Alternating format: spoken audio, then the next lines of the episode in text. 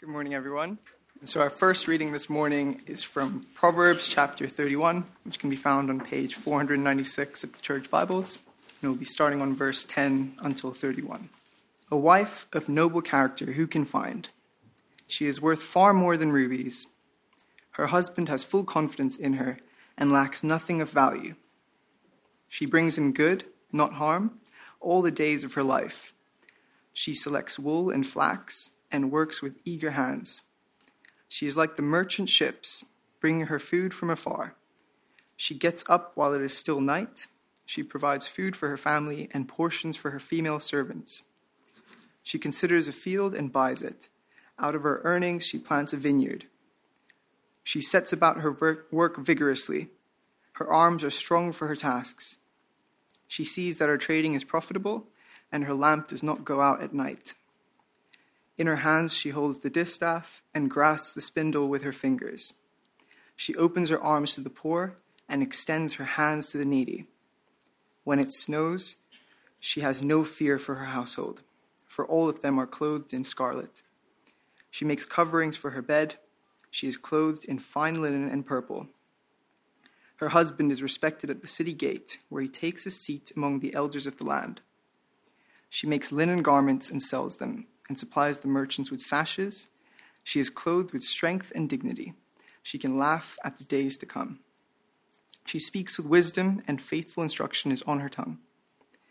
She watches over the affairs of her household and does not eat the bread of idleness. Her children arise and call her blessed, her husband also, and he praises her. Many women do noble things, but you surpass them all. Charm is deceptive, and beauty is fleeting but a woman who fears the Lord is to be praised. Honor her for all her hands have done, and let her works bring her praise at the city gate. Our next reading is from Titus chapter 2, and we'll be reading from verses 1 till 10. You, however, must teach what is appropriate to sound doctrine. Teach the older men to be temperate, worthy of respect, self controlled, and sound in faith, in love and in endurance. Likewise, Teach the older women to be reverent in the way they live, not to be slanderers or addicted to much wine, but to teach what is good. Then they can urge the younger women to love their husbands and children, to be self controlled and pure, to be busy at home, to be kind, and to be subject to their husbands, so that no one will malign the word, word of God. Similarly, encourage the young men to be self controlled. In everything, set them an example of by doing what is good. In your teaching, show integrity, seriousness, and soundness of speech that cannot be condemned, so that those who oppose you may be ashamed because they have nothing bad to say about us. Teach slaves to be subject to their masters in everything, to try to please them, not to talk back to them, and not to steal from them, but to show that they can be fully trusted, so that in every way they will make the teaching about God our Savior attractive. This is the word of the Lord. Sard, thank you very, very much uh, for reading that to us. And welcome, everyone. Um, welcome to Christchurch Balham, especially if this is your first time here or, or, just looking in on Christian things. If you can help me, keep uh, Titus chapter 2 open. That's page 901. I love you, can follow with me. I'm aware this is a controversial passage, isn't it? Um, any passage which speaks of uh, women, uh, wives submitting, being busy at home, uh, addressing slaves, I'm aware. Wow, what a minefield. And um, if, you, if, you, don't mind, I'm going to spend a little bit longer than usual because I want to explain things a bit more depth, add a few more caveats. Um, so if you give me a little bit more time than, than I would normally do, I think that would help us. But please follow along with me. And on the back of your handouts, you'll see a service sheet, um, see where we're going to go over the next few moments. Uh, let me pray. Father God, as we've just said together, this is your word. And we thank you for that. Help us to believe that to be true. Help us to see, Lord, that these words written 2,000 years ago aren't just antiquated, but it's exactly what we all need to hear this morning. Whether we're men or women, young or old, whatever position of, uh, of life we're in, help us see that your word is good and that your grace is designed to produce good in us. In Jesus' name, amen. I don't know if you've ever heard of Walter Mischel. He's the, the Ivy League psychologist who came up with this really famous experiment about marshmallows. You may have heard of it. He, he got a whole bunch of five year olds and showed them into a room where there was a marshmallow on a plate. And he told them, I'm going out for 15 minutes. Uh, um, if you don't eat the marshmallow, you can have a second one when I return. And as you can expect, there were mixed results. Uh, some of the children, you know, barely waited a second for wolfing down that marshmallow. Others, you know, stared at it with self restraint, knowing, hanging on that one day they might get a second uh, marshmallow. And, but we might know that experiment. But what's interesting is that Walter Mischel went on to follow the most self controlled children throughout the rest of their lives. As teenagers, they went on to show they have higher exam results. As adults, they coped better with stress and earned more advanced degrees. Uh, and now, as they enter their 50s and 60s, they were generally, uh, they're generally wealthier and healthier than their less self controlled uh, friends. Now, if, like me, you're suddenly terrified that you, already your children are set up to fail in life, don't be. Don't be. Here's Walter Mischel's key finding. He said this recently in the New York Times whether, you, whether or not you eat the marshmallow age five is not your destiny. Self control can be taught. Now, that is very good news for us here this morning because, in many and various ways, each of us here struggle with self control. I expect all of us would put our hands up and say we struggle with self control. Uh, maybe over our tongues, as we fight the urge not to badmouth our bosses with everyone else, or, or, or slag off our spouse with our friends, or, or maybe um, self control over our bodies, as we fight addiction to, to junk food, or chocolate, or alcohol, or pornography, or other substances. Or maybe it's self control over our minds, uh, not to give in to the urge to be bitter or, or cynical about life's duties and responsibilities. Self control is what we all need. The problem is, is that very often self control is not what we want, is it? Especially in our culture. Uh, very often we follow the priorities of our culture, where, uh, in, where we choose self indulgence over self control, where we choose freedom over submission where we choose rights over responsibility. Now, this is precisely the issue facing the church in Crete. This was a culture which celebrated greed and, and treachery and self indulgence. And uh, don't take my word for it. Listen to the Greek historian Polybius. Here's how he writes about life on the island. He says, In fact, greed and avarice are so native to the soil in Crete that they are the only people in the world among whom no stigma attaches to any sort of gain whatsoever. Now, with a few exceptions, you could find no habits prevailing in private life more steeped in treachery than those in Crete, and no public policy more inequitable.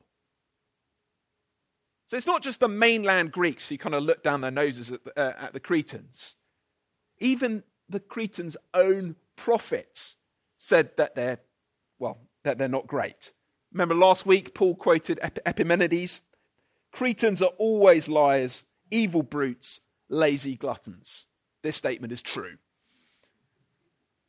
If that was the culture on the island, then you can imagine how hard it was, therefore, for the church to live self controlled lives.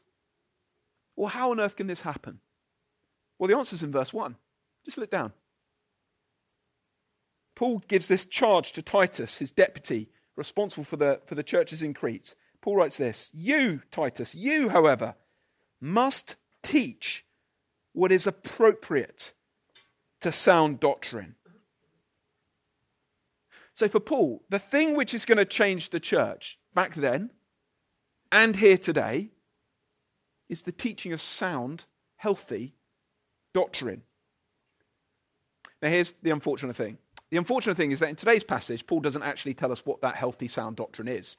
He just tells us what happens when you teach that healthy and sound doctrine. So if you like, today, today's sermon is part one of two. You have to come back next week to hear the gospel of grace. But today, in this passage, we hear the good things that grace produces in us. Okay? Today is not the good news. Today is the effect of good news in us. Okay, so the first thing we're going to see, and here's where we're going to spend most of our time, we're going to see that the teaching of sound doctrine is going to produce a self controlled church. And notice that is the repeated theme. As Paul addresses all the various different groups in the church, self control keeps popping up. So look at verse 2. First of all, he addresses the older men. Verse 2. Teach the older men to be temperate, worthy of respect, self controlled, and sound in faith in love, and in endurance. Now, a little bit of thought experiment. I don't know what age you think is old, okay? In your head, what age is old? Now, it's going to differ, isn't it? Depending on how old you are. I'm sure Mark Taylor over there at the Sound Desk, he probably doesn't think he's old. but most of the 20 year olds in the room look at him and think he's decrepit. Um, But it's useful to remember, isn't it, that, that in, in Paul's day, in Paul's day, life expectancy was much lower than it is now. Someone in their 40s or 50s were considered, you know, at the end of their life.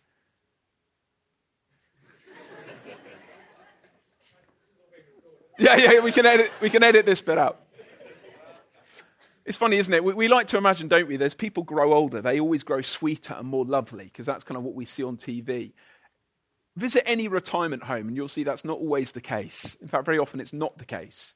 If someone spent 80 years of their life rejecting God, rejecting Christ, living their own way, the crown on their own head, often by the time they're in their 80s, they're not that pleasant to be around, uh, particularly if they're in pain. But by way of contrast, older Christians are usually wonderful to be around because they've had 80 years of the Holy Spirit working on them, making them more like Jesus. And I praise God that each week as these, more and more seniors uh, uh, and older people are joining us here at CCB. We should praise God for that. So, what does Paul instruct the older men here? They're to be temperate, not given over to excess. They're to be sound in faith and in love, not cynical and grumpy they're to be full of endurance, uh, not giving up on loving and, serving others, but enduring. And then verse 3 moves on to, to address the older women and then the younger women. Verse 3 Likewise, teach the older women to be reverent in the way they live, not to be slanderers or addicted to much wine, but to teach what is good then they can urge the younger women to love their husbands and children, to be self controlled and pure, to be busy at home, to be kind, to be subject to their husbands, so that no one will malign the word of God. I'd love to give you a little bit of background to what's going on here. Um, at the time when Paul wrote this letter, there's something of a, we might call it a proto feminist trend sweeping the Mediterranean world. Um, we now call it the New Roman Woman movement. And it encouraged wealthy women, wealthy ladies, to abandon their positions as wives and mothers in the home, and instead to go around wearing scandalously transparent clothing with elaborate hairstyles, to be sexually promiscuous outside the home, indulging all of life's pleasures, and to lounge around all day, I guess, drinking Pinot Grigio while slagging off their husbands. All across the Mediterranean, this was happening. Um, here's how one scholar uh, describes it in a recent book. She wrote this The new Roman woman was a radical departure from the ideal Roman matron, who instead of being virtuous and industrious, was nothing short of a lazy cougar, accumulating young lovers in a scandalous fashion. Now, this is most likely the backdrop behind what Paul is writing uh, to the women here in the church. He's concerned that, that they're walking in the footsteps of the Cretan god Zeus, who is a lying, promiscuous deity, when instead they should be walking in the footsteps of Jesus Christ, the faithful God who does not lie. So, what Paul writes here, I want you to see, it would have been just as controversial then when he wrote it, in the backdrop of this uh, new Roman women movement, as it is for us here today in 21st century Britain. Now, I don't know if you've ever thought about this, but our culture is pretty schizophrenic in terms of what it expects of women. Have you ever, um, uh, uh, ever seen that? On one hand, it looks down in pity on, single women, as though there's something um, wrong with them. Uh, they somehow failed for not ha- being married and not having children. And yet, at the very same time, it disparages women who are married and have children and says they should have much, much higher sights. They should, they should be pursuing much greater careers in the city. Do you see there's Well, well, which is it? It's schizophrenic. We don't have time to unpack all of this here. But here Paul assumes what the rest of the Bible teaches that men and women are absolutely equal in dignity and worth. But nonetheless, by virtue of our differing biology, that we're different to one another. There's an asymmetry uh, in terms of a husband and wife. Elsewhere, of course, Paul uh, values and elevates single women. He often names them in his lists of people who he co works with in the proclamation of the gospel. He clearly elevates, clearly values single women. But here, he encourages the married women of Crete to embrace their calling as one which is full of dignity. And the crucial thing I want us to notice, and we can misunderstand here, Paul does not call married women to be controlled whether by their husbands, or by the church, or by the society they live in. And, and I want to make this really clear, ladies, women, never ever submit yourselves to physical abuse, sexual abuse, or emotional abuse. You're not to submit to that. And if that's something you're experiencing, please come and chat with us. Chat with Jules. Uh, please seek help. No, women are never called to be controlled. Rather, Paul urges them to exercise self control in response to the good news that they've heard. Out of a love for Jesus, they willingly desire to be subject to their husbands. If they have children, they will desire to be sacrificially making them their primary concern. Please don't misunderstand again what Paul says in verse 5 when he calls these women to be busy at home. He isn't saying that women should feel guilty for having a career in the city. We saw that from our first reading from Proverbs 31 that the ideal wife somehow manages to balance children and a career. It's astonishing. Uh, clearly, the ideal wife is a breadwinner. Nor is Paul saying that husbands um, can simply delegate household management over to their wives. Again, elsewhere, Paul holds husbands responsible primarily for, uh, for, the, for the upraising, uh, the spiritual upbringing of their children. But let's understand the context here. But before the invention of reliable contraception, which is a very recent invention, babies would have come along most years. Which meant that for most women, working out of the home was the only place for them to work. I asked a, a, a mum this week uh, who, who works in the city, I asked her what her thoughts on what this means for her. How, what does it mean for her to be busy at home? And she shot me back a message saying, work life balance is hard, capital H A R D, hard. But my family has to come first. The Cretan women were being tempted to be busy everywhere else but the home. But Paul wants Christians to be different in this culture. I spent a long time there because I want to caveat that rightly, but, but don't think the young men have got off the hook altogether. Just look at verse 6. Similarly, encourage the young men to be self controlled. In everything, set them an example by doing what is good. In your teaching, show integrity, seriousness, soundness of speech that cannot be condemned, so that those who oppose you may be ashamed because they have nothing bad to say about us. Social scientists in the West are beginning to notice that men are learning responsibility later and later and later in life. Our culture encourages us to, to have as much fun as we can for as long as possible, uh, and only then, much later, should we get married, and only then, much later, have children. Maximize fun, and only later take on responsibility. Uh, this prolonged adolescence has also been called the Peter Pan effect, after the stage play by J.M. Barrie. Um, you're probably aware of the Disney version, but, but Peter's character represent, rep, uh, sort of represents the, the viable potentiality of youth, the vibrant potentiality of youth, and something which Wendy, Wendy girl, she's very attracted to initially, isn't she? And yet Peter, he's locked in, a, in combat against Captain Hook, who is the only adult he knows. And Hook himself is chased by the tick tock clock, who represents the, the advancing slow creep of time and death.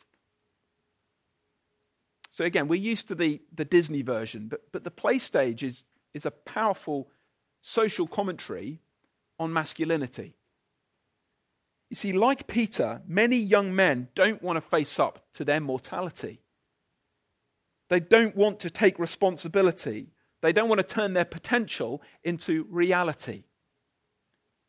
So, tragically, at the end of the stage play, Peter refuses to grow up. He refuses to grow old with Wendy in London, and so she leaves without him and has a family without him.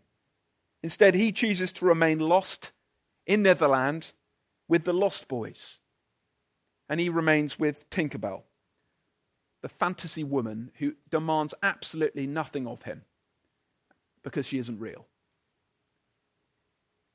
I think this play holds a poignant message for our porn saturated culture. Well, as Paul details here the various areas of self control that he thinks young men need to work on, we expect him to zero in on, on sexual temptation, don't we? We expect him perhaps to talk about um, how, how, they're to drink alcohol. We expect him to, to challenge them and lay into them really hard. But Titus is simply told to encourage them and to set them an example in, in three areas integrity, because I think it's very easy for young men to let go of integrity in, in pursuit of their ambitions. In seriousness, because it is easy to prolong that adolescence and essentially be a man child for too long. In sound speech, because it's easy for young men to be impatient hotheads and not be measured. We can think about that later on in yourselves. But in verse 9, Paul then goes on to address slaves in the Cretan church because he, he considers them just as much a part of God's family as anyone else. Uh, look at verse 9. Teach slaves to be subject to their masters in everything, to try to please them, not talk back to them, not to steal from them, but to show that they can be fully trusted, so that in every way they will make the teaching about God our Saviour attractive now, please don't misunderstand Paul. The fact that he simply addresses slaves in the church is not a tacit approval of the slave trade. You might know that the whole Bible story is one of freedom, redemption out of slavery. And elsewhere, Paul explicitly condemns the slave trade and those who, who engage in it. He encourages slaves to seek their freedom if they're able to do so. But where that isn't possible, and let's be real, in, in the first century Roman Empire, it wasn't possible for the vast majority of slaves. Paul is saying instead of rising up in violent rebellion against your masters, Christian slaves are to witness to their masters by means of their self control. Now, isn't it great we live in a, in a place where slavery is incredibly rare. It, we haven't abolished completely slavery, even here in England. There's a much, tragically, a lot of trafficking still going on. But the issues here, I think, relating to self control, I think we can apply them quite, we can map them on quite accurately, can't we, to, to, to the workplace? Because all of us are, are servants, all of us are under bosses. I think there's things we can learn here. Instead of quiet quitting or overclaiming on expenses, Christians are going to be upright and different to everyone else around them. So, I guess just to, to wrap up the, the big theme here, I hope you see that the teaching of sound doctrine is inevitably going to produce this self controlled church. But again, self control is not the good news. This is simply the effect of good news. So, you're going to have to come back next week and hear that. Well, let, us look at the passage over again. Just sweep it over again, because there's a second theme I want us to notice uh, the second product of the gospel, and that is that the preacher of sound doctrine is going to produce a training church. Now, any parents here, I expect you, you probably would have had or felt the need to read a book on parenting. And, and um, as Christian parents, we, we, we, rightly want to take responsibility for our ch- children's spiritual development. And so we, in our home, we, we read the Bible and we pray with our kids every day. Um, we bring them to church every Sunday. We want them to have midweek fellowship by bringing them along to, to Blazers. But of course, our, our children's spiritual education doesn't begin and end with church. We also nurture our children through a thousand ad hoc interactions. We discipline, uh, we comfort, we celebrate, we share our lives together. Each one is an opportunity to share the gospel, isn't it? Well, it's exactly the same when, as, when it comes to nurturing adult Christians. We see in the passage here that godliness and self control, they're not just taught in formal settings like this as I'm speaking to you. No, it's also nurtured through a thousand personal interactions with one another, interactions which are intentional for the purpose of becoming more like Christ. So notice again, look down, verse 2 it is assumed that the older men will be looked up to by the younger men, which is why they need to be worthy of respect. Notice verse 3. The older women, it's the older women, not Titus, who are urged to train the younger women. They need to be taught how to love their families because it's not always easy to do so. And notice verse 6. Titus is to encourage the young men by setting an example. They need to see the Christian life lived out in him. So, the assumption throughout the whole passage, I hope you see this, is that generally older Christians are going to be sharing their lives and teaching younger Christians. And I think this is different to our culture, because in our culture in the West, we kind of we often get the idea that, that the older are irrelevant, the older unimportant, the older passe, and, and we can just you know wave them off. We don't need to listen to them because the new hot things that we are, um, you know, we, we've got all we've got all the truth, and we don't need to listen to the older people. The Bible teaches us to revere our elders for their experience and their wisdom, and not to use the opportunity in a sermon to publicly mock them uh, for for their. I, I need to repent. And that's why you may have noticed uh, here at CCB, we're quite unlike a lot of churches in London. See, a lot, of, and I say argue most churches in London, they, they have very specific age, grade, age group services. So they've got the family service in the morning for this group here, and then they got the, the, the, the 20s uh, service uh, at 6 p.m. and uh, you know for the 20s and 30s, and, and then they've got the uh, the student service at, at 8 p.m. for the, for the cool people at the back. And, um, and everyone's sort of broken up into different groups. And, and, and, and often that's the same for their midweek groups as well. We deliberately do not do that here for this exact reason. Uh, even our, uh, our midweek mums groups, even they have a diversity of people. There are many single women who go along to that with no children, uh, and elderly people who go along. And that's brilliant for the mums because they've got people to disciple and people to look up to. So if you're here and you are young and you are single, please do not spend all your time just hanging out with the other young and single people at church. You have a great deal to learn from people who are older than you, whether they are married with children or uh, whether they are single or widowed or have endured a, a really difficult marriage. You have a great deal to learn. Their life experience, whatever it might be, is of enormous value. So here's a challenge. I know generally speaking, a lot of the families sit here because they need to dash out when you know the number comes up because their kid needs a wee. Um, but the danger is that this is basically the family zone, and then they need to rush off and collect their kids off service, and then they go to the corner of the hall afterwards to feed their children because they're starving, which means a lot of you guys on the tiered seating don't ever interact with them outside of Connect Group. Well, here's an idea: try and mix it up. You know, challenge you. Try and sit in and amongst this group uh, on the red chairs down here. Well, the other assumption in this passage is that the church doesn't just meet together for an hour and a half each week, but rather we're actively engaged in one another's lives. We're intentionally responding to unplanned situations in order to help one another uh, grow in godliness. Now, I know that what you're thinking, if you're, if you're uh, an older person here, you might think, I don't have time to hold the hand of a 20 year old all week. I've got other responsibilities. I, I, I, can't do this. There's no time in my life for me as an older Christian to, to, to realistically do that with all my other responsibilities. But I think we need to think imaginatively. Um, could you chat, work out who's on your c- commute route and, and, and, meet someone on the train and chat and pray with them on the way in? Could you meet up with them uh, for lunch or coffee in the city together? Could you go to the gym together because really you need exercise, and the young person could probably help you in that area. Could you invite that person to your connect group a little bit earlier to help you put your children to bed so they learn what it looks like to parent in that situation? I, am personally, I'm eternally grateful for, for men in my life who, who shared their life with me. Not just the gospel, but their life with me.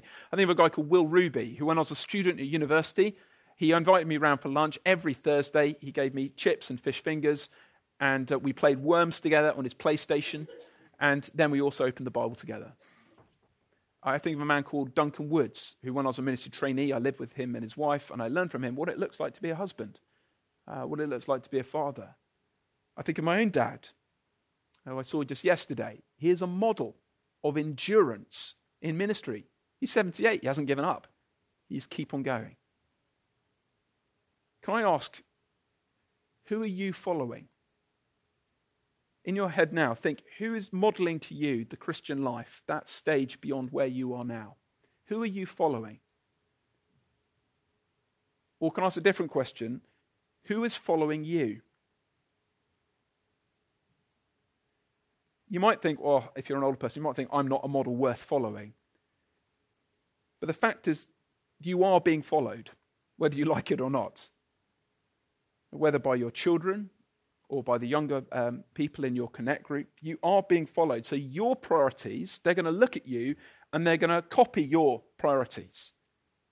That's you're going to be modeling to them one way or another. So here's the challenge: Will you be a model? And if so, what sort of model will you be?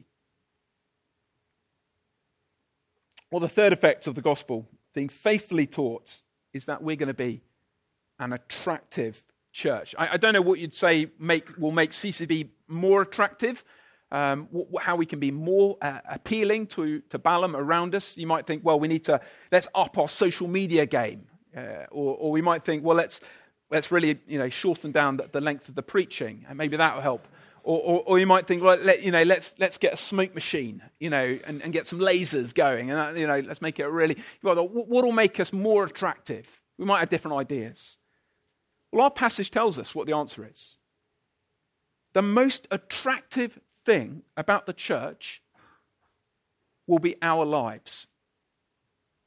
So, at the end of verse 5, look at the effect of self controlled women. The effect is that no one will malign the word of God.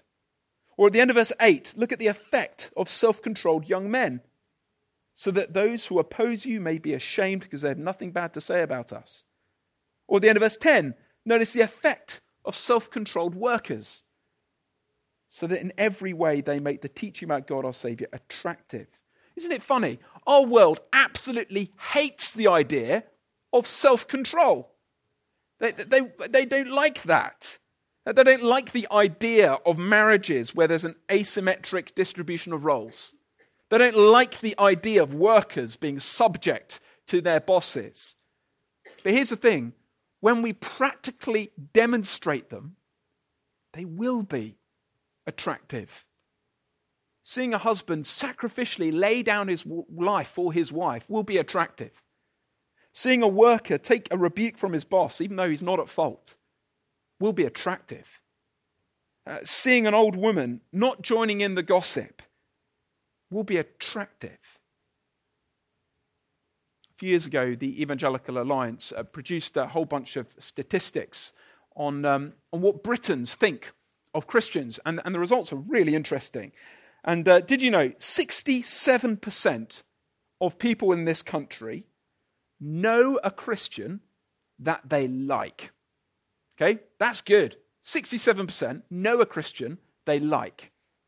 Of those people, 80% don't know, want to know more about Jesus.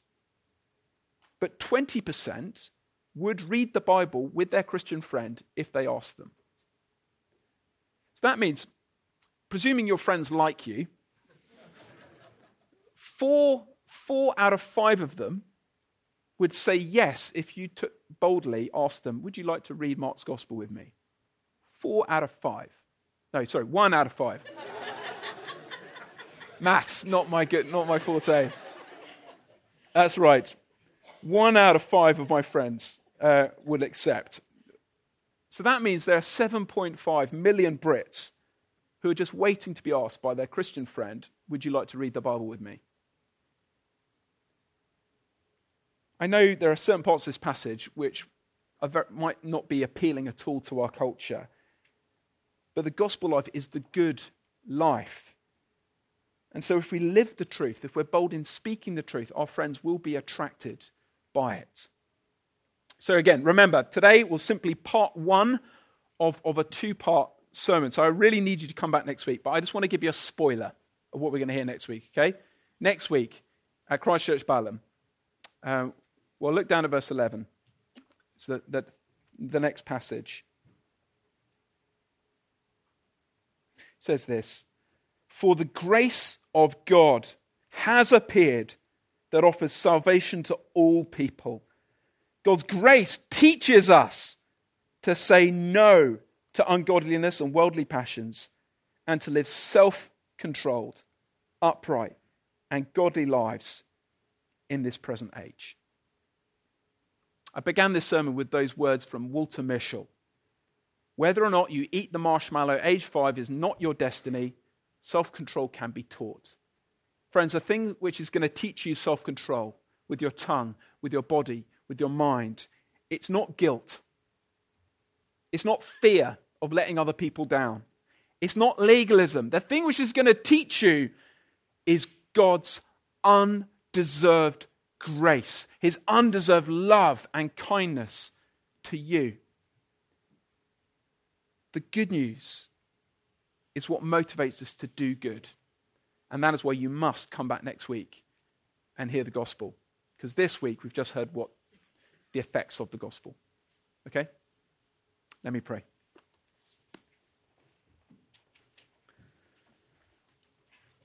Father, thank you that you don't just want us to be forgiven you want us to be good.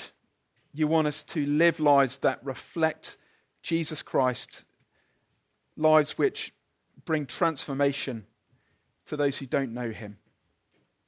So, Lord, as we chat afterwards about this passage, as we try and apply it further, as we chat together, Father, help us to wrestle with your word and to consider personally how we need to respond to your grace. In Jesus' name, amen.